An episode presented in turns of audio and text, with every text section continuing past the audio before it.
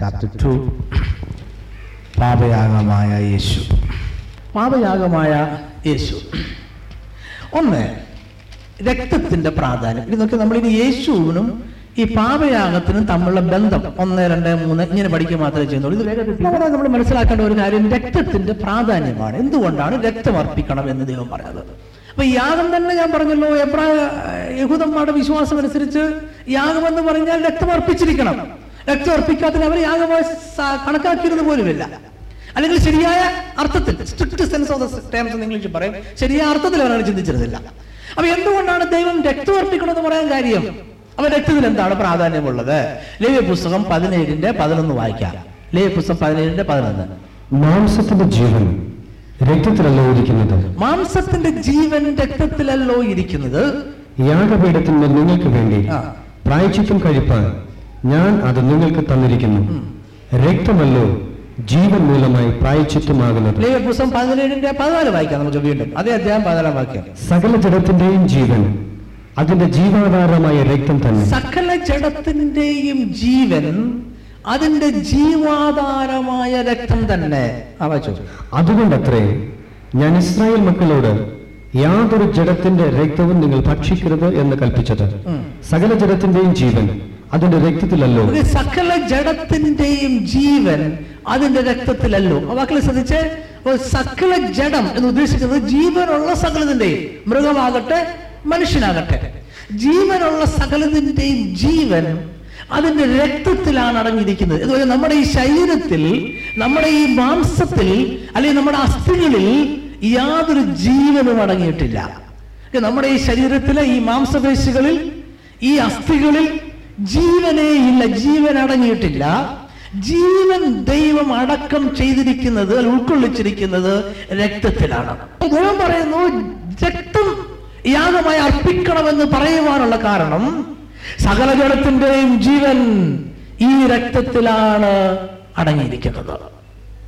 അതുകൊണ്ടാണ് രക്തം യാഗമായി അർപ്പിക്കണമെന്ന് പറഞ്ഞാൽ. എന്ന് പറഞ്ഞാൽ അതിന്റെ അർത്ഥം എന്താ? രക്തം അർപ്പിക്കണമെന്ന് പറയുമ്പോൾ ദൈവം ഉദ്ദേശിക്കുന്നത് ജീവൻ യാഗമായി അർപ്പിക്കണമെന്നാണ്. ഓക്കെ? നമ്മൾ പാപം ചെയ്തപ്പോൾ നമ്മൾ മരിക്കേണ്ടവരായിരുന്നു. പാപത്തിന്റെ ശമ്പളം മരണമാണ്.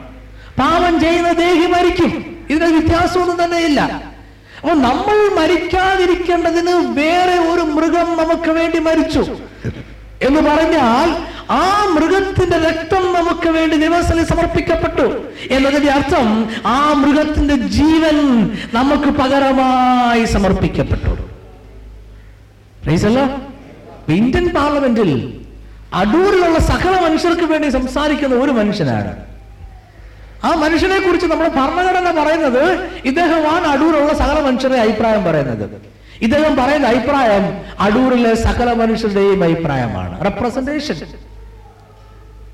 ഇവിടെ പറയുന്നു ഒരു മനുഷ്യന്റെ പകരമായി ഒരു മൃഗത്തിന്റെ ജീവൻ ഞാൻ എടുക്കുന്നു. പാപം ചെയ്തു എന്നുണ്ടെങ്കിൽ അതൊരു ജീവൻ നഷ്ടപ്പെട്ടേ മതിയാകൂ ജീവൻ മരിച്ചേ മതിയാകൂ.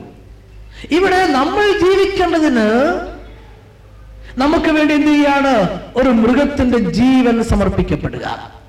അപ്പൊ യാഗത്തിന് രക്തം ചൊരിയണം എന്നുള്ള നിർബന്ധമുള്ളത് രക്തത്തിലാണ് ജീവൻ അടങ്ങിയിരിക്കുന്നത് പാപത്തിന്റെ ശമ്പളം മരണമാണ്. പാപം ചെയ്തു എന്നുണ്ടെങ്കിൽ അതിന്റെ പരിഹാരം മരണത്തിലൂടെ മാത്രമേ ഉണ്ടാകൂ. ഈ മരണത്തിലൂടെ മാത്രമേ ഉണ്ടാകൂ എന്നുള്ള പ്രമാണം നിലനിൽക്കെ ദൈവത്തിന്റെ വലിയ കൃപയാ ദൈവം പറഞ്ഞു ഒരു പകരക്കാരന്റെ മരണത്തിലൂടെയും ഇതിന് പരിഹാരം ഉണ്ടാക്കാം അദ്ദേഹത്തിന് വലിയ കൃപയാ. അതുകൊണ്ടാണ് എന്ത് ചെയ്തത്? മൃഗം പകരമായിട്ട് മരിക്കുന്നത്. അപ്പൊ രക്തത്തിന്റെ പ്രാധാന്യം രക്തം സമർപ്പിക്കുക എന്നും ജീവൻ സമർപ്പിക്കുക എന്നാണ് അർത്ഥം. നിങ്ങളുടെ മനസ്സിൽ ഓരോ പോയിന്റ് വിനിരിക്കണം രക്തം സമർപ്പിക്കുക എന്ന് പറഞ്ഞാൽ ജീവൻ സമർപ്പിക്കുക എന്നാണ് അർത്ഥം. നമ്മൾ നേരത്തെ പറഞ്ഞു പറഞ്ഞു കഴിഞ്ഞു പഴയ നിയമത്തിലെ എല്ലാ പ്രമാണങ്ങളും എല്ലാ യാഗങ്ങളും പുതിയ നിയമത്തിലെ ക്രിസ്തുവിന്റെ യാഗത്തിലേക്ക് വിറവ് ചൂണ്ടുന്നതായിരുന്നു. വായിക്കാം എബ്രാഹിം പത്തിന്റെ ഒന്ന്. ന്യായപ്രമാണം വരുവാനുള്ള നന്മയുടെ നിഴലല്ലാതെ കാര്യങ്ങളുടെ സാക്ഷാൽ സ്വരൂപമല്ലായതുകൊണ്ട് വരുവാനുള്ള നന്മകളുടെ നിഴലല്ലാതെ വരുവാനുള്ളതിന്റെ സ്വരൂപമല്ലായതുകൊണ്ട് സാക്ഷാൽ സ്വരൂപമല്ലായതുകൊണ്ട് ആണ്ടുതോറും ഇടവിടാതെ കഴിച്ചു ന്യായപ്രമാണം അപ്പോൾ സകലതിന്റെയും നിഴലായി സകലം ഉദ്ദേശിക്കുന്നത് വരുവാനുള്ള ഒരു സാക്ഷാൽ സ്വരൂപത്തിന്റെ നിഴലായി മാത്രമേ നിൽക്കുന്നുള്ളൂ. പഴയ നിയമം നിഴലായി നിൽക്കുമ്പോൾ നിഴൽ എന്ന് പറയുമ്പോൾ തന്നെ അതിനൊരു പൊരുളുണ്ടെന്ന് അർത്ഥം. അതെന്തായി പൊരുൾ എന്ന് പറയുന്നത്? പഴയ നിയമം നിഴലിലുണ്ട് കൊണ്ടെന്ന് തോന്നുന്നുണ്ട് റോമർക്ക് ലേഖനം ആറാമത്തെ ഇരുപത്തി മൂന്നാമത്തെ വാക്യം. പാപത്തിന്റെ ശമ്പളം മരണമത്രേ. ദൈവത്തിന്റെ കൃപാവരമോ നമ്മുടെ കർത്താവായ യേശു ക്രിസ്തുവിൽ നിത്യജീവൻ പഴയ നിയമം വിരൽ ചൂണ്ടുന്ന ഒന്ന് യേശുക്രിസ്തുവിലുള്ള നിത്യജീവനിലേക്കാണ് വിരൽ ചൂണ്ടുന്നത് ഒരു മൃഗത്തെ യാഗമായി കഴിക്കാതെ പറഞ്ഞ് നിഴലായി മാത്രം നിൽക്കുന്നു. അത് നിഴലായി മാത്രം നിൽക്കുമ്പോൾ ആ നിഴൽ വിരൽ ചൂണ്ടുന്ന ഒന്നുള്ള പുതിയ അതെവിടേക്ക് വിരൽ ചൂണ്ടുന്നു? ക്രിസ്തുവിലൂടെയുള്ള നിത്യജീവനിലേക്ക് വിരൽ ചൂണ്ടുന്നു. അപ്പൊ പകരക്കാലം ഒരാൾ മരിക്കണം. അങ്ങനെ മരിക്കുവാനായിട്ട് യേശു ക്രിസ്തു ഭൂമിയിൽ വരുമെന്നുള്ള വലിയ സത്യത്തിലേക്ക്. അത് സാക്ഷാൽ ആ വലിയ സത്യത്തിലേക്ക് വിരൽ ചൂണ്ട മാത്രമേ പഴയ നിയമം ചെയ്യുന്നുള്ളൂ. അപ്പൊ പഴയ നിയമത്തിലുള്ളതിനെല്ലാം പുതിയ നിയമത്തിൽ നമ്മൾ അതിന്റെ സാക്ഷാൽ സ്വരൂപം എന്തെന്ന് മനസ്സിലാക്കണം. അപ്പൊ നമ്മൾ ഒന്ന് മനസ്സിലാക്കിയതിനകം തന്നെ രക്തം എന്ന് പറഞ്ഞാൽ ഉദ്ദേശിക്കുന്നത് ജീവനാണ് ഉദ്ദേശിക്കുന്നത്. രണ്ടാമത്തെ കാര്യം നമുക്ക് നോക്കാം. നിങ്ങളുടെ പുസ്തകത്തിലെ സെഷൻ മൂന്നാമത്തെ സെഷൻ യേശു ക്രിസ്തു പാപയാകും. നമ്മൾ പാവയാകും പാവയാകുമായി ബന്ധപ്പെടുത്തി ചിന്തിക്കാൻ വളരെ എളുപ്പമാണ് ഈ സെഷൻ വലിയ കാര്യങ്ങളൊന്നും നമ്മൾ പറയുന്നില്ല. പെട്ടെന്ന് തീരുകയും ചെയ്യും. യേശു ക്രിസ്തു പാവയാകും ഇവിടെ നമ്മൾ ചിന്തിക്കുന്നത് യേശു ക്രിസ്തു ഊനമില്ലാത്ത യാഗമൃഗമായിരുന്നു പാപയാഗത്തിന്റെ ഒരു കാര്യം നിങ്ങൾ ചിന്തിച്ചു രക്തം രക്തത്തിന്റെ പ്രാധാന്യം മനസ്സിലാക്കി നമ്മൾ അതിൽ ജീവനുണ്ട്. ജീവനാണ് ദൈവം ചോദിക്കുന്നത്. രണ്ടാമത് നമ്മൾ പറഞ്ഞു പഴയമത്തിലെ പാപയാഗ മൃഗം ഊനമില്ലാത്ത മൃഗമായിരിക്കണം. എന്ന് പറഞ്ഞാൽ കുറവ് ഒന്നും ഉള്ളതായിരിക്കരുത് മറ്റൊരു പറഞ്ഞാൽ പാപിയല്ലാത്ത ഒന്നായിരിക്കണം എന്നർത്ഥം എബ്രാഹിം ലേഖനം നാലിന്റെ പതിനഞ്ചിൽ ഇങ്ങനെ വായിക്കുന്നു നമുക്കുള്ള മഹാപുരോഹിതൻ നമ്മുടെ ബലഹീനതയെ സഹതാപം കാണിപ്പാൻ കഴിയാത്തവനല്ല. വീണ്ടും എഴുതിയിരിക്കുന്നത് എങ്ങനെയാണ്. സർവത്തിലും നമുക്ക് തുല്യമായി പരീക്ഷിക്കപ്പെട്ടവനത്രേ നമുക്കുള്ളത്. ഞാൻ പറഞ്ഞില്ല ദൈവം വളരെ നീതിമാനാണ്. യേശു ക്രിസ്തു ഈ ഭൂമിയിലേക്ക് വന്നു. ഒരു കുഴപ്പമില്ല ഒരു പാപവും അവന്റെ അടുത്തേക്ക് ചെല്ലുന്നില്ല. പാപത്താൽ പരീക്ഷിക്കപ്പെടുന്നില്ല. അതുകൊണ്ട് അവൻ പാപം ചെയ്യുന്നില്ല. പാപം ചെയ്യാനുള്ള അവസരങ്ങളൊന്നും അവന്റെ കാലഘട്ടത്തിൽ ഉണ്ടായിരുന്നു നീ ചിന്തിക്കുക. ഞാൻ ചിന്തിക്കാതെ പറഞ്ഞത്. അതുകൊണ്ട് പാപം ചെയ്യാത്ത ഒരുവനായി ക്രൂശിൽ മരിച്ചു. സ്വാഭാവികമായിട്ട് നമ്മുടെ പോകുന്ന ചോദ്യം ഉണ്ടാകും. ഇതുപോലൊരു സാഹചര്യമായിരുന്നെങ്കിൽ ആദവും പാപം ചെയ്യാതിരുന്നല്ലോ പക്ഷെ ആദവിനെ ഏതൻ തോട്ടത്തിലാക്കിയപ്പോൾ അവിടെ പാപം ചെയ്യാനുള്ള അവസരം ദൈവം കൊണ്ടുവന്ന് വെച്ചു. ഇതിന് പറഞ്ഞു പാപം ചെയ്യാൻ അവസരമുണ്ട്. പക്ഷെ ദൈവം ഉദ്ദേശിക്കുന്നത് ഈ അവസരം ഉള്ളപ്പോൾ നീ പാപം ചെയ്യരുത്. നമ്മളെല്ലാവരും വിശുദ്ധന്മാരാകുന്ന ഇങ്ങനെയാണ്. പാപം ചെയ്യാൻ അവസരം ഇല്ലാത്തപ്പോഴേ വിശുദ്ധന്മാരാകത്തുള്ളൂ. അതുകൊണ്ട് നമ്മൾ ആലത്തോട് പോലും സംസാരിക്കാത്തത്. ബന്ധുക്കൂസാരാണെങ്കിൽ ആലത്താട് പോലും സംസാരിക്കത്തില്ല. കാരണം ആലത്താരൊക്കെ ഹിന്ദുക്കളായതുകൊണ്ട് അവിടെ സംസാരിച്ചാൽ നമ്മൾ പാവിയായി പോകുന്ന വിശ്വാസം. ഏതെങ്കിലും തോട്ടത്തിൽ ഒരു മരത്തെ കൊണ്ട് വെച്ചിട്ട് പറഞ്ഞു നിനക്ക് പാപം ചെയ്യാനുള്ള ഒരു അവസരമുണ്ട്. അങ്ങനെ ദൈവം ഒരു മരം കൊണ്ട് വെച്ചിട്ടല്ലേ ആദം പാപം ചെയ്തത്? പിന്നെ യേശു രണ്ടാമത്തെ ആദമായി ഒടുക്കത്തെ ആദമായി ഭൂമിയിൽ ജനിക്കുമ്പോൾ അവന് പാപം ചെയ്യാൻ ഒരു അവസരവും ഇല്ല എന്നുണ്ടെങ്കിൽ അവൻ പാപം ചെയ്തില്ല എന്ന് പറഞ്ഞതിൽ എന്തെങ്കിലും അർത്ഥമുണ്ടോ? ഒരർത്ഥവുമില്ല. ദൈവനീതിക്ക് ചേരുന്നില്ല. അതുകൊണ്ട് എബ്രാഹിം വായിക്കുന്നത് ഇങ്ങനെയാണ്. നമ്മൾ വായിച്ചത് ഇങ്ങനെയാണ്. അവൻ പാപം അവനെ പരീക്ഷിച്ചു പക്ഷെങ്കിൽ അവൻ പാപം ചെയ്യാതെയിരുന്നു വാക്യം ഇങ്ങനെ വായിക്കുന്നു. പാപം സർവത്തിലും നമുക്ക് തുല്യമായി പരീക്ഷിക്കപ്പെട്ടവനത്രേ നമുക്കുള്ളൂ. എന്ന് പറഞ്ഞ പാവം അവനെ പരീക്ഷിച്ചില്ലെന്നുള്ളതല്ല. ഈ ഭൂമിയിൽ നമ്മൾ ജീവിച്ചത് പോലെ തന്നെ അവൻ ജീവിച്ചു. പിശാജ് മരുഭൂമിയിൽ അവനെ എതിരേറ്റു വന്നു. അവന് മൂന്ന് പ്രാവശ്യം പിശാജ് അവനെ പരീക്ഷിച്ചു. അവന് പാപം ചെയ്യാനുള്ള അവസരം ഉണ്ടാകുക. എന്നാൽ യേശു ആ പാപത്തെ അതിജീവിച്ചു. ആദം പാപത്തെ ഒരവസരമേ ഉണ്ടായിരുന്നുള്ളൂ. ആദം അവിടെ പാപത്തിൽ വീണു. യേശുവിന് മരുഭൂമിയിൽ മൂന്ന് അവസരം ലഭിച്ചു. യേശു അതിനെ അതിജീവിച്ചു. തീർച്ചയായിട്ടും പറയാൻ കഴിയും യേശു പാപമില്ലാത്തവനായി പാപത്തെ ജയിച്ചവനായി മാറി. അതാണ് നീതി എന്ന് പറയുന്നത്. ആണ് യേശുവിന് മുന്നിൽ പാപം കടന്നു വന്നു. എന്നാൽ അവൻ പാപം ചെയ്തില്ല. പാപം ചെയ്യാത്തവനായി മാറി. അവൻ ഊനമില്ലാത്തവനായി മാറി. ഒരു വാക്യം വായിക്കാം. ഒന്ന് മൂന്നിന്റെ അഞ്ച്. പാപങ്ങൾ നീക്കുവാൻ അവൻ പ്രത്യക്ഷനായെന്ന് നിങ്ങൾ അറിയുന്നു. പാപങ്ങളെ നീക്കുവാൻ അവൻ പ്രത്യക്ഷനായെന്ന് നിങ്ങൾ അറിയുന്നു. അവനിൽ പാപമില്ല. അവനിൽ പാപമില്ല. അവൻ പാപമില്ലാത്തത് സ്വർഗത്തിലെ ദൈവത്തിന് പുത്രനായതുകൊണ്ടല്ല. അവനിൽ പാപമില്ലാത്തത് പാപം ചെയ്യാൻ അവസരമുണ്ടായിട്ടും പാപം ചെയ്യാൻ കഴിയുന്ന ഒരു ശരീരം അവനുണ്ടായിട്ടും അവൻ പാപം ചെയ്തില്ല. പിശാച് മൂന്ന് പ്രാവശ്യം മരുഭൂമിയിൽ അവനെ പരീക്ഷിച്ചിട്ടും അവൻ പാപം ചെയ്തില്ല. നിങ്ങൾക്ക് എത്രത്തോളം മനസ്സിലായെന്ന് എനിക്ക് അറിഞ്ഞുകൂടാ? ഓക്കെ പിശാജ് മൂന്ന് പ്രാവശ്യം അവനെ പരീക്ഷിച്ച അർത്ഥം എന്താണ്? അവന് വേണം പാപം ചെയ്യാം.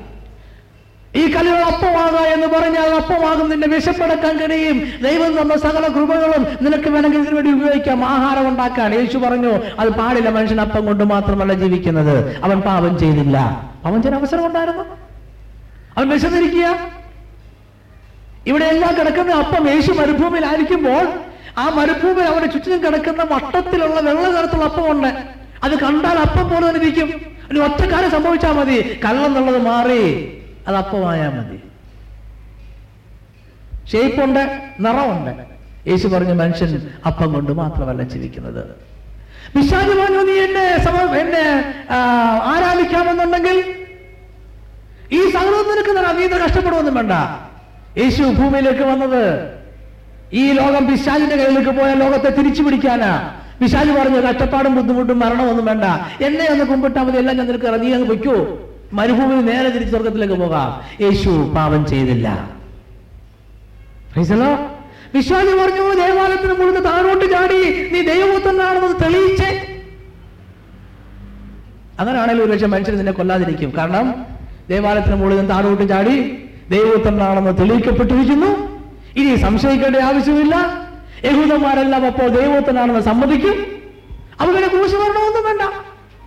യേശു ആ പാപം ചെയ്തില്ല. അതാണ് സ്വർഗത്തിലെ ദൈവത്തിന്റെ നീതി.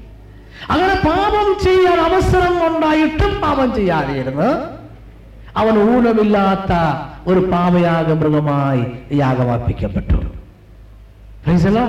നമ്മളിത് വ്യത്യാസമാണ് നടത്തുന്നത്. നമ്മളൊക്കെ പാപം ഇല്ലാത്ത അവസരം നോക്കി നടക്കുക. അങ്ങനെ അങ്ങനെ രാജ്യമായിരുന്നേ കൊള്ളാമായിരുന്നു എന്ന് വിചാരിച്ചു പക്ഷെ യേശു അങ്ങനല്ല. നമ്മളെപ്പോഴും ജീവിച്ചു. അവൻ പാപമില്ല പാപത്തെ ജയിച്ചു. പാപം ചെയ്യുവാനുള്ള പ്രേരണയെ ജയിച്ചു. പിശാചിന്റെ തന്ത്രങ്ങളെ ജയിച്ചു. പിശാചിന്റെ തന്ത്രങ്ങളെ ജയം നേടി. അവൻ പാവമില്ലാത്തവനായി ഊനമില്ലാത്ത കുഞ്ഞാടായി കയവറി കൂശിൽ മരിച്ചു. അവൻ നമ്മുടെ പാവയാഗ മൃഗമായി മരിച്ചു. ഇതൊക്കെ രക്തം ചൊരിഞ്ഞാണ് യേശു മരിച്ചത്. അതിലേക്ക് വീണ്ടും വരുന്നുണ്ട്. അവൻ ഊനമില്ലാത്ത ഒരു കുഞ്ഞാടായി കാവറി ക്രൂശിൽ മരിച്ചു. അവൻ നമുക്ക് വേണ്ടി പാപയാഗ മൃഗമായി മാറി. നാലാമതായി ഈ പാപം യാഗം അർപ്പി രണ്ടാമതായി പാപയാഗം അർപ്പിക്കപ്പെടണമെന്നുണ്ടെങ്കിൽ ഒരു മഹാ പുരോഹിതൻ ആവശ്യമുണ്ട്.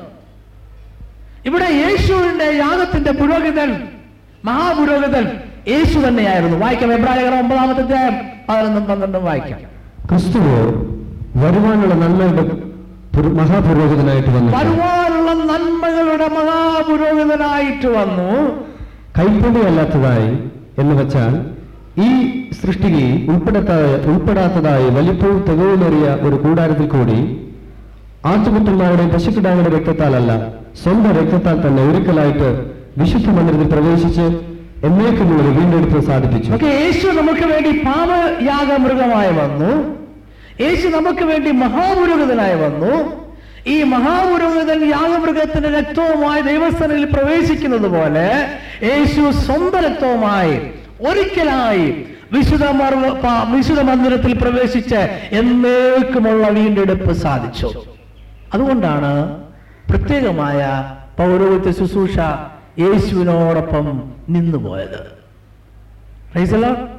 പ്രത്യേകമായ പൗരോഹിത്യ ശുശ്രൂഷ യേശുവോടൊപ്പം നിന്നുപോയി. നിന്നു പോകാനുള്ള കാരണം യേശു സ്വന്തം രക്തവുമായി അവന്റെ യാഗത്തിന്റെ മഹാപുരോഹിതൻ യേശു തന്നെയായിരുന്നു. യേശു സ്വന്തം രക്തവുമായി മഹാപുരോഹിതനുമായി. വിശുദ്ധ മന്ദിരത്തിലേക്ക് കയറിച്ചെന്നു സ്വർഗീയമായ ഒരു വിശുദ്ധ മന്ദിരത്തിലേക്ക് കയറിച്ചെന്നു അവിടെ എന്നേക്കുമായി ഒരിക്കലായി പ്രവേശിച്ചു. പ്രീസലോ. ഞാൻ കഴിഞ്ഞ ദിവസം കൂടെ പറഞ്ഞത് കൂട്ടെ യേശുവിന്റെ പ്രത്യേകത പിന്നെ ഈ വിശുദ്ധ മന്ദിരത്തിൽ അവൻ വെളിയിലോട്ട് ഇറങ്ങി വന്നില്ല.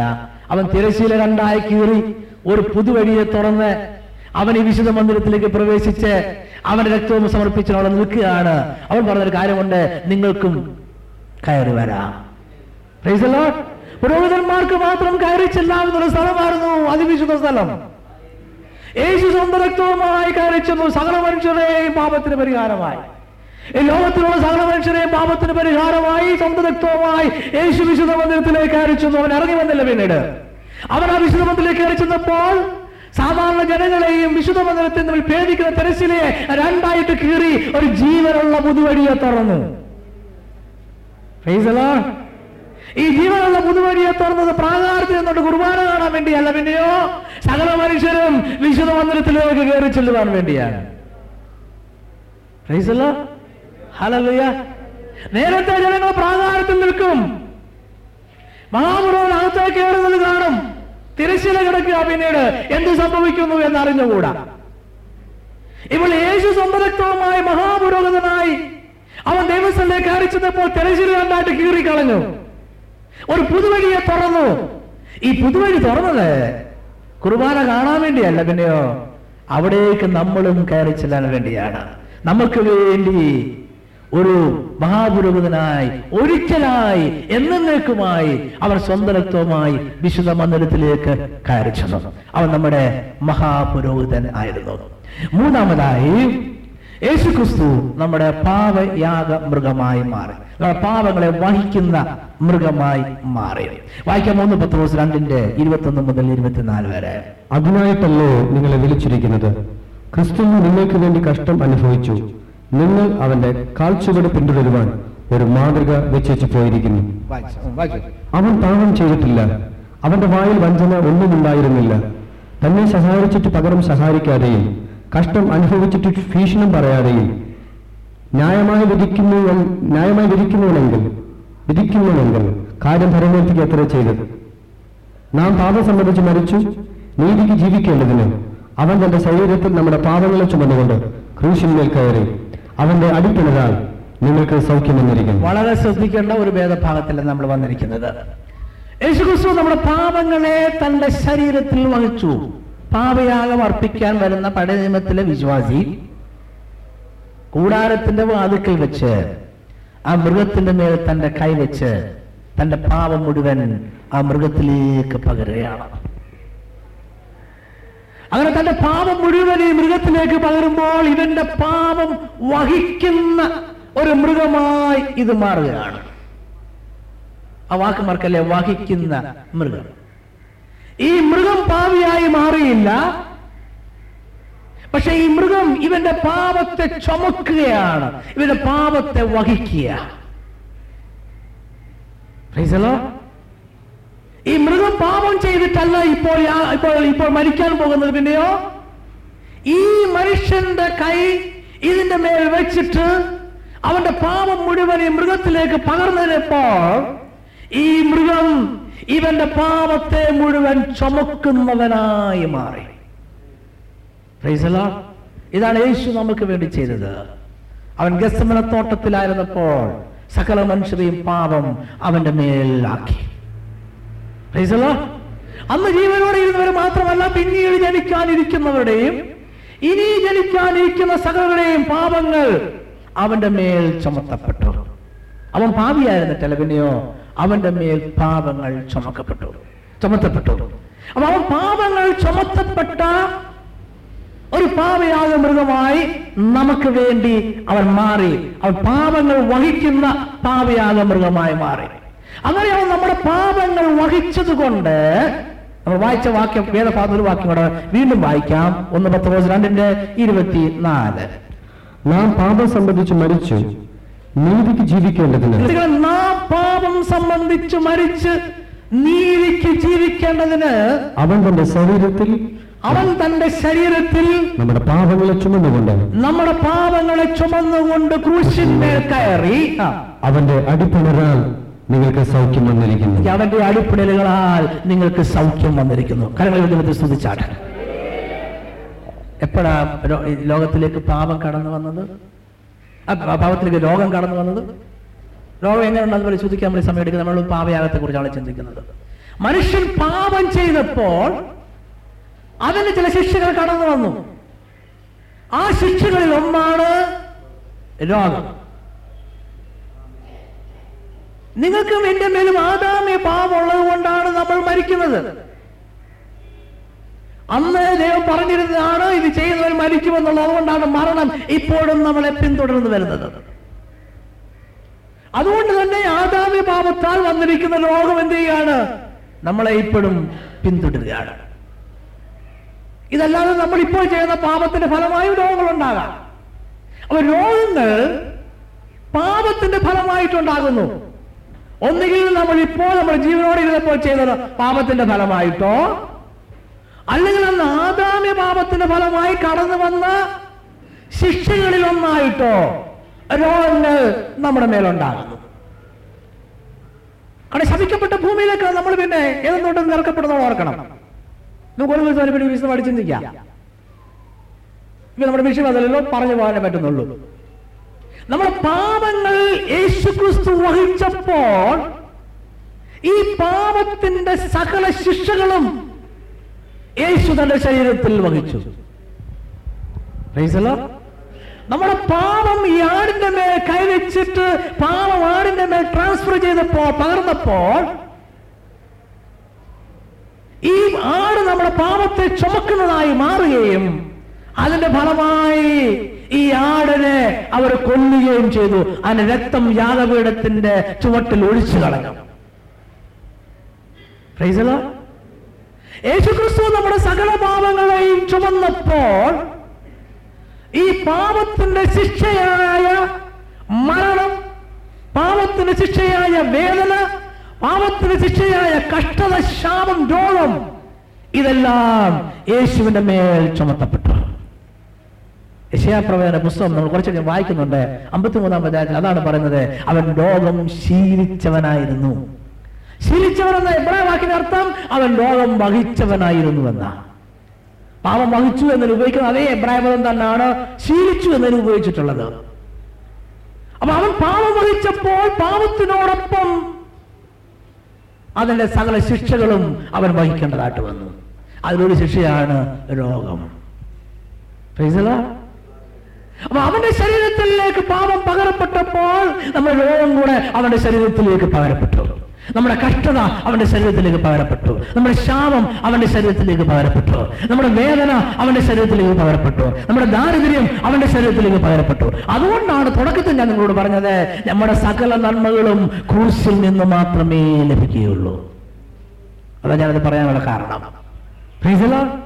രോഗശാന്തി നിങ്ങൾ ഇപ്പോൾ ലഭിക്കുന്നത് ഈ ക്രൂശിൽ നിന്നാണ് വരുന്നത്. അവിടെയാണ് നമ്മൾ രോഗങ്ങളെ അവൻ വഹിച്ചുകൊണ്ട് മരിച്ചത്.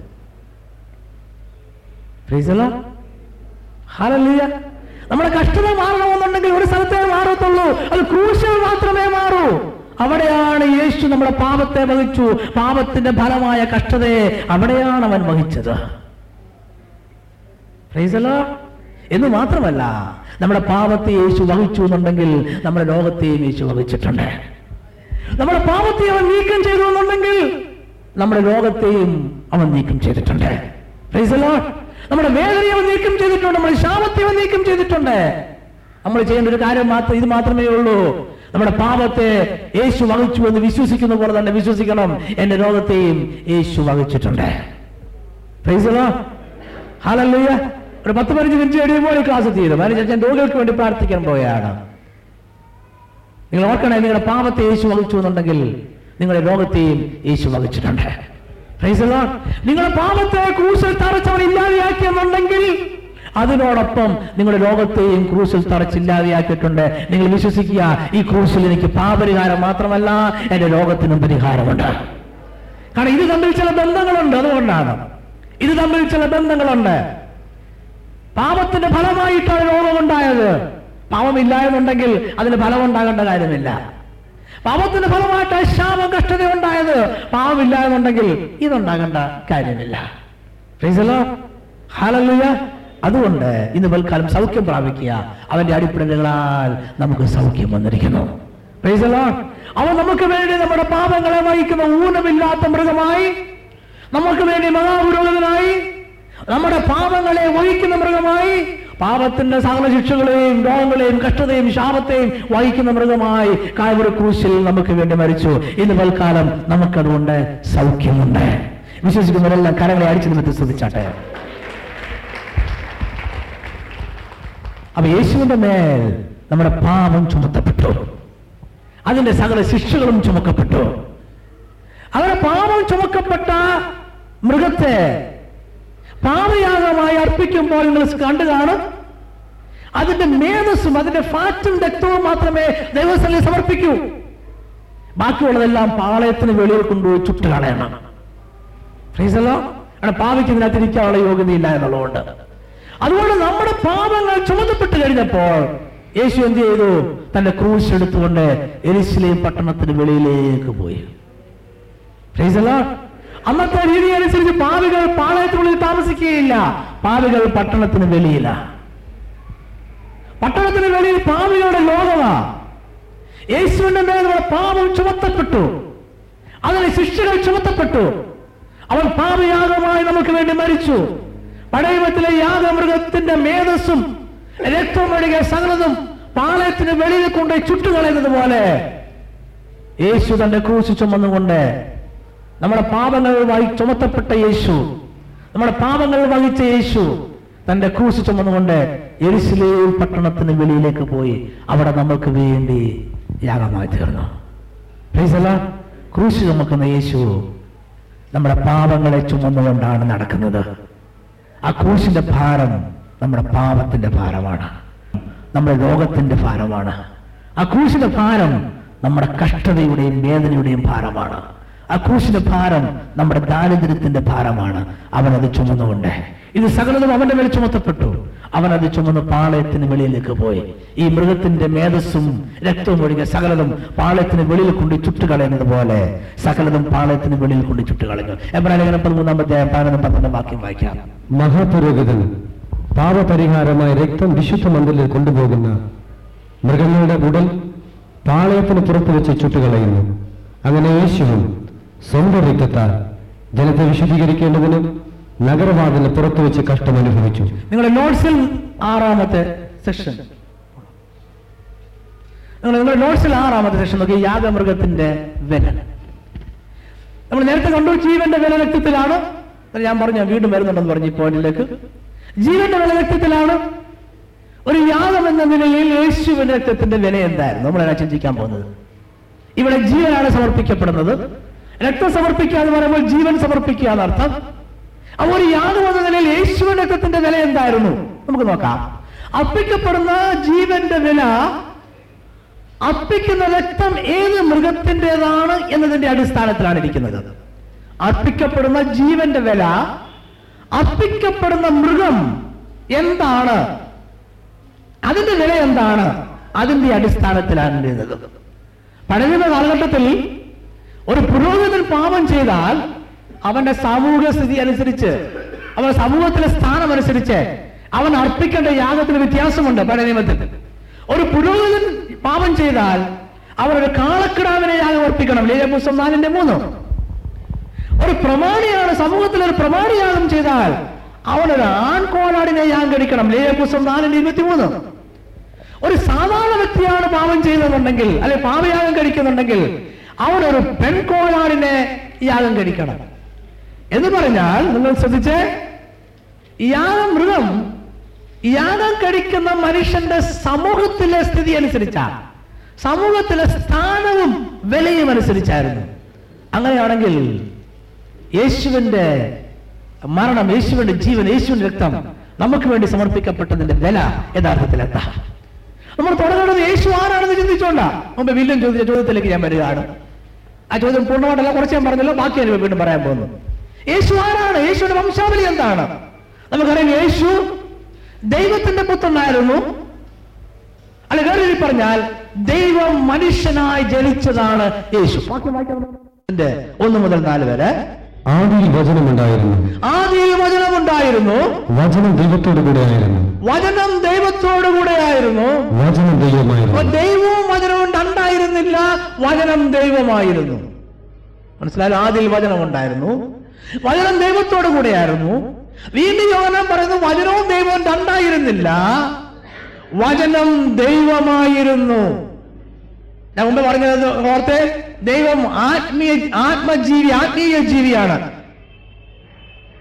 അവൻ ഭൗതിക ജീവിയല്ല അപ്പൊ അവൻ വചനം ദൈവമായിരുന്നു രണ്ടായിരം ചില വചനം ദൈവമായിരുന്നു. യോഹന്നാൻ ഒന്നിന്റെ പതിനാല്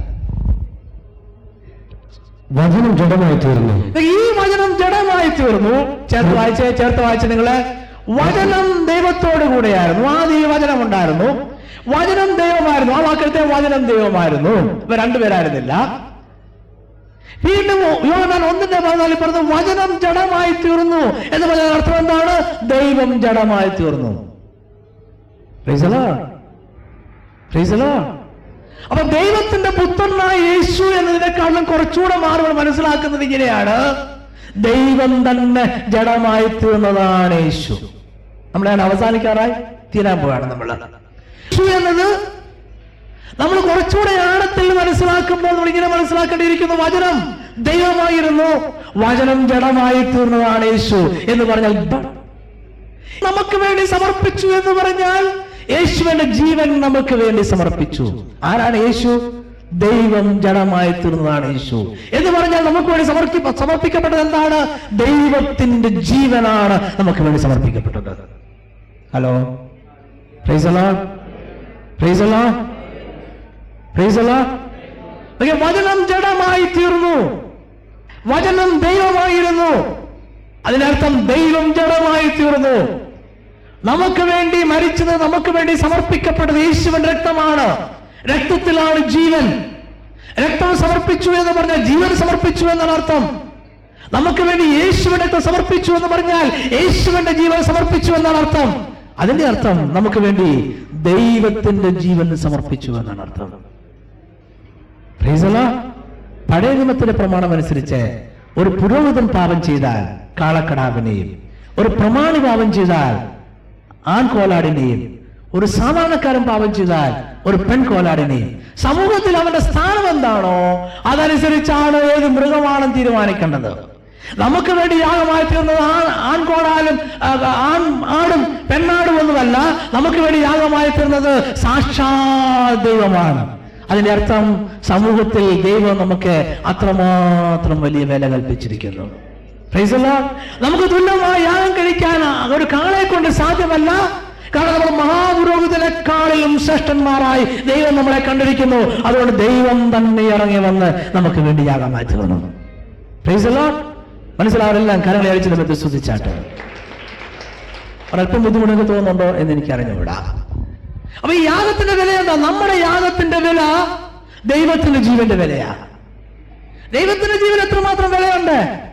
അത്രമാത്രം വിലയേറിയ ഒരു യാഗമാണ് ദൈവം നമുക്ക് വേണ്ടി സമർപ്പിച്ചിരിക്കുന്നത്. എന്ന് പറഞ്ഞാൽ വേറെ ഭാഗത്തിൽ ചിന്തിച്ചാൽ അത്രമാത്രം ശ്രേഷ്ഠന്മാരായി സ്വർഗത്തിലെ ദൈവം നമ്മളെ കണ്ടിരിക്കുന്നു.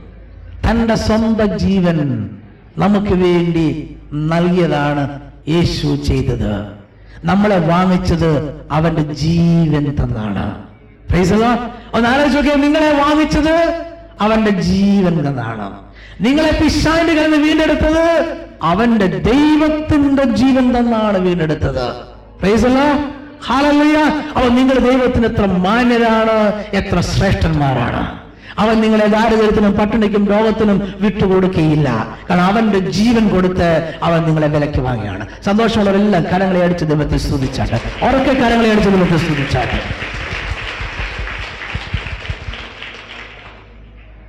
ഏഴാമത്തെ സെക്ഷൻ നിങ്ങളുടെ ബുക്കിൽ തീർന്നു. നമ്മൾ അവസാനിച്ചു. യാഗം കഴിക്കുന്നവൻ പഴയനിയമത്തിൽ നമ്മൾ ചിന്തിച്ച് അവൻ മൃഗത്തെ കൊണ്ടുവരുന്നു. മൃഗത്തെ കൂടാരത്തിന്റെ വാതിക്കൽ വെച്ച് അവൻ കൊല്ലുന്നു. ഇവിടെ പുരോഹിതൻ യേശു തന്നെയാണെന്ന് പറഞ്ഞു.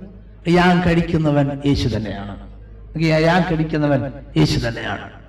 അതുകൊണ്ട് യേശു തന്റെ ജീവനെ അവൻ സ്വയം അർപ്പിക്കുകയാണ് ചെയ്തത്. നോക്കി യേശുവിനെ ആരും കൊന്നില്ല. യേശുവിനെ ആർക്കും കൊല്ലുവാൻ സാധ്യമല്ല. ലോകത്തിൽ ആരും യേശുവിനെ കൊന്നില്ല. യേശു ചെയ്തതാകട്ടെ അവന്റെ ജീവൻ അവൻ അർപ്പിക്കുകയാണ് ചെയ്യുന്നത്. യാഗം കഴിക്കുവാനായി വരുന്നവനല്ലാതെ മറ്റാർക്കും യാഗമൃഗത്തെ കൊല്ലുവാൻ അവകാശമില്ല. നിങ്ങൾക്കറിയാമല്ലോ അത്? നമ്മൾ പടയമത് കണ്ടു കഴിഞ്ഞു. പാപയാഗം കഴിക്കുവാൻ വരുന്നവനാണ് പാപയാഗത്തിന്റെ മൃഗത്തെ കൊല്ലുന്നത്. അല്ല കണ്ടോണ്ട് നിൽക്കുന്നവനല്ല. അവന്റെ ശത്രുവല്ല. റോമൻ പടയാളികളല്ല. മഹാപുരോഹിതനല്ല. അവിടുത്തെ അവിടുത്തെ സർവൻസ് അവിടുത്തെ പടയാളികളല്ല സേവകരല്ല. ഇവരാരുമല്ല കൊല്ലുന്നത്. ആരാണോ യാഗം കഴിക്കാൻ വരുന്നത്? അവനാണ് യാഗമൃഗത്തെ കൊല്ലുന്നത്. ഇവിടെ യാഗം കഴിക്കാൻ വരുന്നത് ആരാണ്? യേശുവാണ് യാഗം കഴിക്കാൻ വരുന്നത്. യാഗമൃഗം ആരാണ്? യേശു തന്നെയാണ് യാഗമൃഗം. മഹാപുരോഹിതൻ ആരാണ്? യേശു തന്നെയാണ് മഹാപുരോഹിതൻ. അപ്പൊ യേശു തന്നെ യാഗം കഴിക്കാൻ വരുന്നത് കൊണ്ട് റോമൻ പടയാളികൾ അവനെ കൊന്നാൽ അത് പാപയാഗമാകുകയില്ല. അത് വേറെ എന്തിനായി മാറത്തുള്ളൂ? നിങ്ങൾക്ക് മനസ്സിലാക്കണം വിശ്വസിക്കുന്നു. യേശുവാണ് യാഗം കഴിക്കാൻ വരുന്നത്. അതുകൊണ്ട് യാഗമൃഗത്തെ കൊല്ലേണ്ടത് യേശു തന്നെയാണ്. ഇവിടെ യാഗമൃഗം യേശു തന്നെ ആയതുകൊണ്ട് അവന്റെ ജീവനെ വേറെ ആൾ കൊല്ലുകയല്ല ചെയ്തവനെയോ അവന്റെ ജീവനെ അവൻ സമർപ്പിക്കുകയാണ് ചെയ്തത്. അവനെ ആരും കൊന്നില്ല. അവനെ ആർക്കും കൊല്ലുവാൻ സാധ്യമല്ല. അവൻ തന്റെ ജീവനെ സമർപ്പിച്ചു. ചില വാക്യങ്ങൾ വായിക്കാം. യോഹന്നാന്റെ സുശേഷം പത്ത് അധ്യായം പതിനൊന്നാം വാക്യം. ഞാൻ നല്ല ഇടയനാകുന്നു നല്ല വേണ്ടി തന്റെ ജീവനെ കൊടുക്കുന്നു. നല്ല ആടുകൾക്ക് വേണ്ടി തന്റെ ജീവനെ കൊടുക്കുകയാണ്. ആടുകൾ എടുക്കുകയല്ല ചെയ്യുന്നത്. ആടുകൾ ഇടയനെ കൊല്ലുകയല്ല ഇടയൻ ജീവനെ കൊടുക്കുക. യോഗനാൻ പത്തിന്റെ പതിനാല് പതിനഞ്ച്. ഞാൻ നല്ല ഇടയൻ. പിതാവ് എന്നെ അറിയുകയും ഞാൻ പിതാവിനെ അറിയുകയും ചെയ്യുന്നത് പോലെ ഞാൻ എനിക്കുള്ളവ അറിയുകയും എനിക്കുള്ളവ എന്നെ അറിയുകയും ചെയ്യുന്നു. അടുത്ത വാക്യം. ആടുകൾക്ക് വേണ്ടി ഞാൻ എന്റെ ജീവനെ ആടുകൾക്ക് വേണ്ടി ഞാൻ എന്റെ ജീവനെ കൊടുക്കുന്നു. യോഗനാൻ പത്തിന്റെ പതിനേഴും പതിനെട്ടും. എന്റെ ജീവനെ വീണ്ടും പ്രാപിക്കേണ്ടതിന് ഞാൻ അതിനെ കൊടുക്കുന്നത് കൊണ്ട് പിതാവ് എന്നെ എന്റെ ജീവനെ വീണ്ടും പ്രാപിക്കണമെന്ന് ഞാൻ എന്ത് ചെയ്യുന്നു? എന്റെ ജീവനെ കൊടുക്കുന്നു. പതിനെട്ട് വായിച്ചാട്ടെ. ആരും അതിനെ എന്നോട് എടുത്തു കളയുന്നു ആരും അതിനെ എന്നോട് എടുത്തു കളയുന്നില്ല. യേശുവിന്റെ ജീവനെ ആർക്കും എടുത്തു കളയാൻ സാധ്യമല്ല. അവർ അതിനെ കൊടുത്തു. വീണ്ടും വായിച്ചോ തുടർന്ന് വായിച്ചോ. ഞാൻ തന്നെ അതിനെ കൊടുക്കുന്നു. ഞാൻ തന്നെ അതിനെ കൊടുക്കുന്നു. അതിനെ കൊടുക്കാൻ എനിക്ക് അധികാരമുണ്ട്. അതിനെ കൊടുക്കുവാൻ യേശുവിന് അധികാരമുണ്ട്. വീണ്ടും പ്രാപിക്കാനും അധികാരമുണ്ട്. വീണ്ടും പ്രാപിപ്പാനും അധികാരമുണ്ട്. ഈ കൽപ്പന എന്റെ പിതാവെങ്കിൽ നിന്ന് എനിക്ക് ലഭിച്ചിരിക്കുന്നു. മത്തായി സുവിശേഷം ഇരുപത്തി ആറാം അധ്യായം അമ്പത്തിരണ്ട് മുതൽ അമ്പത്തിനാല് വാക്യങ്ങൾ വായിച്ചു നിർത്തായ ഏകദേശം. യേശു അവനോട് വാൾ ഉറയിലിടുക. വാൾ എടുക്കുന്നതിനൊക്കെയും ഗെത്സമനെ തോട്ടത്തിൽ വെച്ച് റോമൻ പടിയാളനെ പിടിക്കാൻ വന്നപ്പോൾ പത്രോസ് വാളെടുത്തു ചേവകളാണ് കാത് മുറിച്ചു കളഞ്ഞു. അപ്പോൾ യേശു പറയുന്നതാണ് വാൾ ഉറയിൽ ഉറയിലിടുക. വായിച്ചു അമ്പത്തിമൂന്ന്. എന്റെ പിതാവിനോട് ഇപ്പോൾ തന്നെ പന്ത്രണ്ട് ലഗ്യോണിലോ അധികം ദൂതന്മാരെ എന്റെ പിതാവിനോട് ഞാൻ പറഞ്ഞാൽ ആയിരക്കണക്കിന് ദൂതന്മാരെ ഇറക്കി തരും.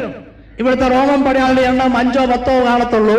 എന്റെ പിതാവിനോട് ഞാൻ ഇപ്പോൾ ആവശ്യപ്പെട്ടാൽ പോലും ആയിരക്കണക്കിന് ഇപ്പോൾ ഉദ്ദേശിച്ച ക്രൂശിലേക്കുള്ള മരണം വളരെ സമീപമായിരിക്കുന്ന ഈ സമയത്ത് ഞാൻ ആവശ്യപ്പെട്ടാൽ പോലും ആയിരക്കണക്കിന് പതിനായിരക്കണക്കിന് ദൂതന്മാരെ എന്റെ പിതാവ് എനിക്ക് വേണ്ടി അയച്ചു ഈ റോമൻ പടയാളികളെ തോൽപ്പിക്കുവാൻ.